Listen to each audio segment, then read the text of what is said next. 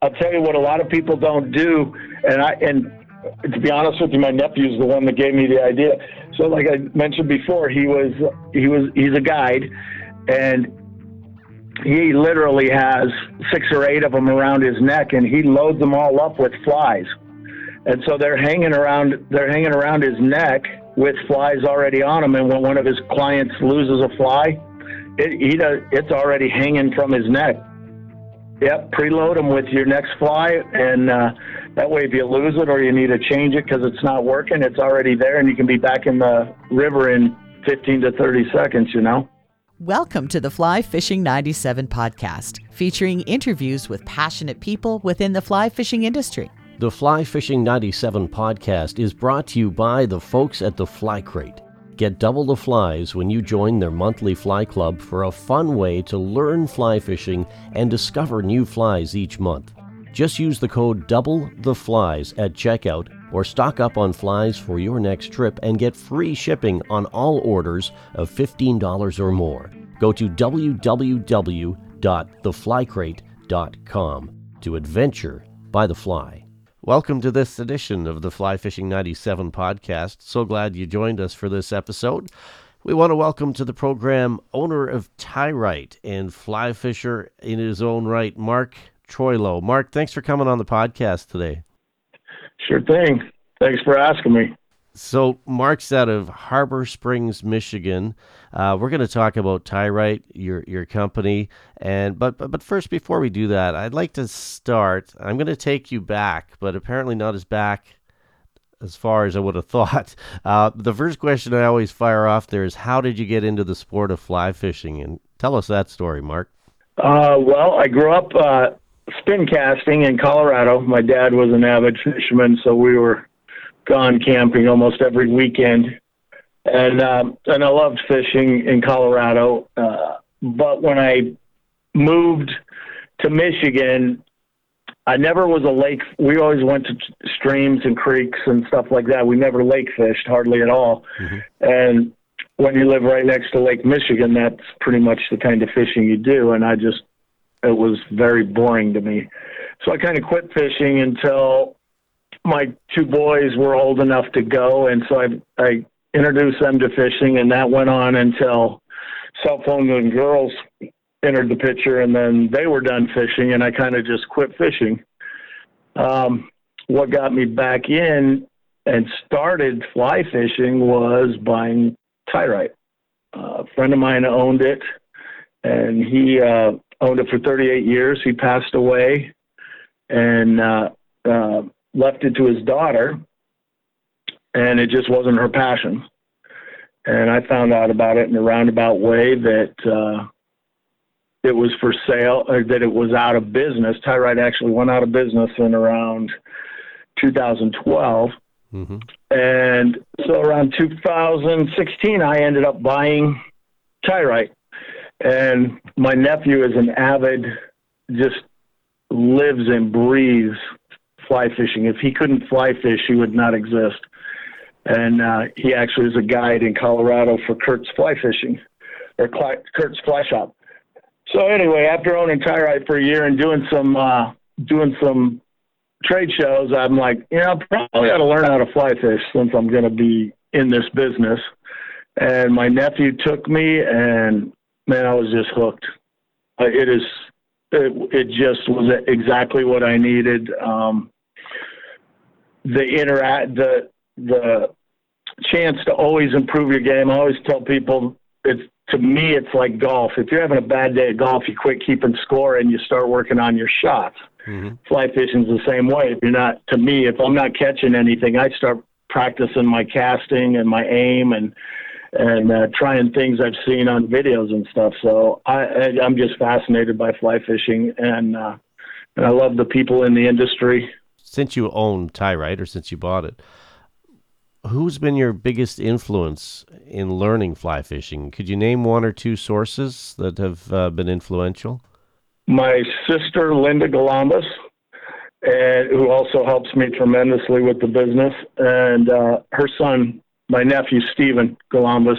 They got they are the ones that have taught me and take me whenever I'm in Colorado. They know they take me fishing and and uh, so I don't really have any big name people that are influencers uh, to me yet. I'm still at that novice stage. I'm still, uh, you know, learning some experts' techniques.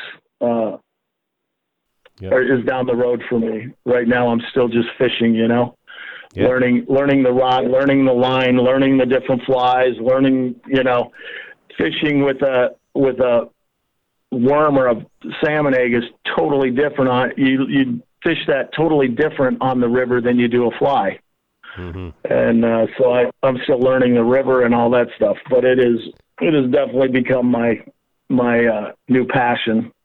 I know most people in, in the fly fishing industry know what tie Tyrite is, but uh, for the few that might not, um, explain your product. Well, it's a it's basically a a, uh, tie, a tying aid, and uh, it, it you can pull your fly out of the box uh, with the Tyrite, so you're not fumbling with it, especially you know out west when you're using 20s, 24s, 26s. When your hands are cold or you've been in the water a lot, it's just hard to hold on to those flies in time on. And yeah, yeah, you know, I- guides tell me all the time, "Oh, I have no problem." Well, yeah, when you do it for a living, any if you're doing it for a living, you shouldn't have a problem. But the, for the people that don't do it every weekend or every day, uh, you, you just you can pull your fly out of the fly box.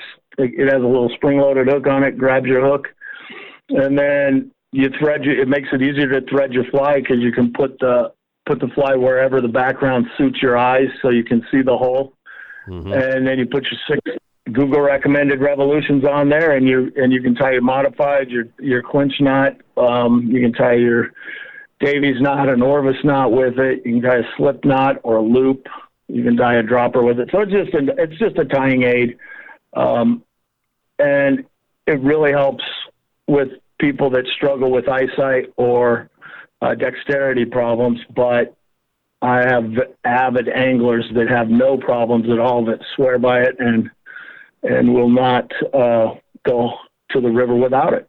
I picked uh, a few up at the uh, fly fishing show in uh, Washington State, um, like the fly fishing show. Yeah. Um, I don't know if it might have been from you, for all I know, but It um, was. Are you It was. serious? okay. Well, Yeah, it's nice to meet you again. Um, Yeah, I'll tell you, definitely. I use it all the time, and and when you know when you're when you've got 19 or 20 year old eyes, usually you don't have the. But the older I'm getting, the more I need it, and and believe you me, especially when I'm tying on like a really small chronomid or a small mayfly or some some small dry, it really Yep. really helps. It's quite an ingenious tool. It is, and it's been around. Believe it or not, it's been around since 1955. Who who Uh, discovered it? Or who who invented it? His name was Mike Reeser. He was in Bishop, California, and he was a fireman. In fact, I'm holding one of the I'm holding one of the very original Tyrites that he made in my hand, and it still works perfectly. Hmm. It has his name on it and everything. It's this thing's at least 45 or 50 years old, but he um he was a fireman, and back then the story I got from his daughter was uh, the firemen were also the first responders that because there weren't first responders, you know, they came on an accident and they had to they had to administer medical need uh, medical if it was needed. So this was a he fashioned this after some tool that he used, saving lives. Hmm. And I know I I still to this day can't find out what tool it was, uh, but and she didn't know but that's that was the story that she said. And then after he he passed away, his wife tried keeping it running, and it just was something she couldn't do at her age. And she sold it to my friend Don Brockhage, hmm and uh, he owned it for 38 years Wow, before he passed away. Yeah. that's quite a history of a company. It is, and and and it made me sad to know that something he worked so hard for for that long, and had, uh, you know, become basically a a, a fly fishing staple in the industry. I mean, back in the day, everybody used them, you know, and uh, hmm to see it go out of business just broke my heart. And it took me a year to talk his daughter into selling it because she was very sentimental about it being her her dad's thing, but I had actually went to school with her husband, and so I think because I had a connection with the family, she felt more comfortable selling it because she had had other offers to sell it, but she didn't want to. Hmm. It was actually sitting in the bo- in boxes in her basement, all packed away, all the stuff. And I drove out from Michigan and picked it up in a picked it up in a rented excursion and drove all everything back home in the back of an excursion. Wow, that was two years ago. That was 19, uh, 2015. And Oh, sorry. We, and Yeah. yeah, 2015. And she, and, um, so there was a lot of bridges burned because she couldn't get product to, to big distributors. And, uh, so before I actually opened it up for business, I made sure we fixed a lot of problems, mended as many bridges as we could, and uh, and had thousands of Tyrites in stock ready to ship before I ever went and sold one of them because I never wanted to tell somebody I couldn't fill an order and bring back that that problem they had with the previous owner. Where are Tyrites available? Um, I mean, online or fly shops or both? You tell me. Online, online, many of your fly shops uh, have them. One of the problems is when the when Tyrite went out of business, it, there was such a demand for it, and and distributors were losing sales that somebody went to Pakistan and had a Pakistani company knock it off. And so a lot of the big box stores are um, are still selling the knockoff. I'm I'm actually in talks with Bass Pro slash Cabela's right now to get back into their stores. We um, we just got into Sportsman's Warehouse, so they you you can get them at Sportsman's Warehouse, uh, and I, I just ask people to uh, you know go to their local fly shop and ask them to start carrying the original. We're made in the USA. We even buy our aluminum from United from United States companies. We don't buy any product overseas. Um, everything's made here in the United States and assembled in, and a lot of it's manufactured and assembled in Michigan. But there's still a few companies that we're doing a good job for the previous owners that I still use just because they do a great job and they give me a great price. So we are we are made in the USA 100%. And uh, if you can't find it, send it. Just go to our website tyrite.com and and we can uh, order it. I'll just send you one. Well, the one, the one real appealing thing about this tool that's very, it's simple. I always think the best things are simple, but Yeah. you, you need more than one of them, right? You, you can't just have, you need one in your fly vest, you need one in your boat, you need one at your tying bench. I mean, do you know what I mean? Uh, You're not just going to buy one. No, and and I'll tell you, I'll tell you what a lot of people don't do, and I and to be honest with you, my nephew's the one that gave me the idea. So, like I mentioned before, he was he was he's a guide, and he literally has six or eight of them around his neck, and he loads them all up with flies, and so they're hanging around they're hanging around his neck with flies already on them. And when one of his clients loses a fly, it, he does, it's already hanging from his neck. So you know, That's a great pre- idea. Yep, preload them with your next fly, and uh, that way, if you lose it or you need to change it because it's not working, it's already there, and you can be back in the river in 15 to 30 seconds. You know. There's a great guide tip right there. Yeah, exactly. It was. gr- I was like, man, that's genius, and it didn't cost Yeah. him anything. Well, that's good stuff. I love Yeah. it. So, Mark, when you're in and around your hometown of uh, Harbor Springs, Michigan, where do you go to get your fix to talk uh, fly fishing? Is there a coffee shop or a fly shop, or where, where do you where do you go to get your fill? You want to know? It's hilarious. You're gonna you're gonna think this is so. This is almost so Canadian. Um, we have a believe it or not, we have a local Trout Unlimited in Harbor Springs, Mhm. and most of the members belong to the Petoskey Curling Club. So we go curling on Saturday night. My wife and I go curling on Saturday night, and I talk fly fishing with the guys I'm curling with. that that sounds pretty Canadian. Isn't it? Doesn't it? It's kind of crazy. That's yeah, that's got Saskatchewan and Manitoba written all over it.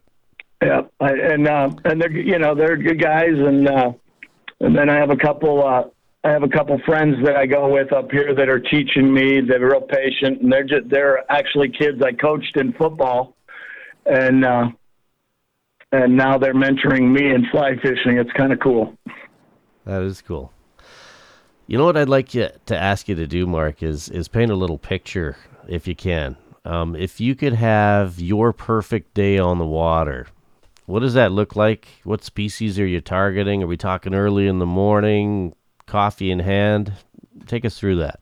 I would go back to Colorado and uh, up in up you go up I forty through Empire through Winter Park and off to the right there's uh, ten thousand acres of BL, BLM land and uh, there that's where I used to fish with my dad a lot and he passed away five years ago and I would go back there and I would love to fly fish there. I you know I spent many many many days spin casting up there, but I would love to to learn to fly fish up there. And it's you know brookies and and uh, rainbows and pretty much all it's up there. One of the one of the amazing things to me moving to Michigan is you know, in Colorado, a 14, 16 inch fish is a big fish, and you're happy, you're thrilled to catch a 16 inch rainbow, right? They laugh mm-hmm. at 16 inch fish in Michigan. you know, it's just, like, man, that ain't, that ain't a fish, that's bait. yeah, no, that's it's always it matters where you are. I see these beautiful pictures of uh, some small stream fishing in Pennsylvania. These little browns, you know, but they're so beautiful, and there's yep. there's something beautiful about those small fish too. I, you know, and that's people. People always are like, "What are you fishing for? What are you fishing for?" And and I'm so new at this that I just want to catch anything. I don't care if I'm catching carp. I don't care if I'm catching bluegills. Uh, you know, whatever. I just want to get better at it. I want to, you know, I want to get better carp, at it. And carp. Any, go ahead. I was just gonna say carp on a fly. I, I don't. You can't get much better than that. That's a no, crazy I ride. Don't so either. And that's that. That was the first fish I caught with my nephew. I, I don't know. I don't find them that easy to catch on a fly. Um, but uh, I'm no expert. Um, no. I'm gonna throw a few fast questions at you, Mark. Um, okay. Dry fly or nymph? I like dry fly. It's more it's more exciting. The dry fly to me as a novice is more challenging, and plus mm-hmm. you get to see the fish strike, which for me is still uh, just the biggest thrill of fishing. Okay, we're gonna switch to sports. Lions, Wolverines, or Spartans? Broncos. really? Okay. Yeah. yeah. I grew up in Colorado. back to Bronco, uh, Broncos yeah. first, Spartans second because my son goes to MSU. Perfect. Yeah, you're. Uh, I'm a huge Broncos fan too. Um, oh yeah, don't even ask me why. Just ever since Elway started, I think from that the drive. Well, let me. It's the Browns. That, this I don't know if you want to put this in the show or not, but I'm going to tell you how I found out Tyrite was for sale. Uh, okay. Uh, as I mentioned, Lori, the uh, daughter of, of Don, went to CSU, Colorado State University, and her husband went there, and so did I. And they started dating. I was very good friends with her husband, Paul. They started dating, and we were Bronco nuts. And back then, before 9 11, you could drive down from Fort Collins, hour and 20 minutes to, to Mile High Stadium. And at halftime, they would let you into the game for free. All those guys went and started, all the gay guys started drinking beer, right? And you could go mm-hmm. watch the second half of the game for free. And so fast forward, I think it was 2015, Manning takes the Broncos, well, limps the Broncos to the play, Super Bowl, right? Mm-hmm. And I called them up and said, "We need to find a way to get to this game. We haven't, you know, we haven't been to a game in forever." And so, you know, we were just BSing. And I asked how Tyrite was going, and Lori told me she shut it down. And so it took me a year to buy it. and uh. That that's how I found out. But it's it was over a Bronco game, believe it or not. It it ties back into uh, to the business. That's pretty cool. It does. So, favorite tunes favorite tunes to listen to on the way to the water. What are you what are you hearing Blue, in your in your vehicle? Bluegrass. Bluegrass. Blue. Wow.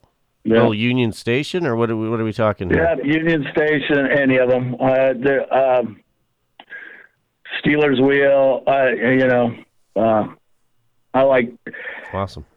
I did. I you know, growing up in Colorado, the Telluride Blue Fe- uh, uh, Bluegrass Festival was always just an amazing thing for me. I would like to go fishing in the Telluride too. Would be a blast. Um, it was a fun fun festival to go to, and uh, now it's just very commercialized and huge. But back when I was in high school, it was just a bunch of pickers playing, playing on a stage, right? I never would have thought of bluegrass as commercialized, but I guess it it has probably more than ever uh, if you go back in a few years.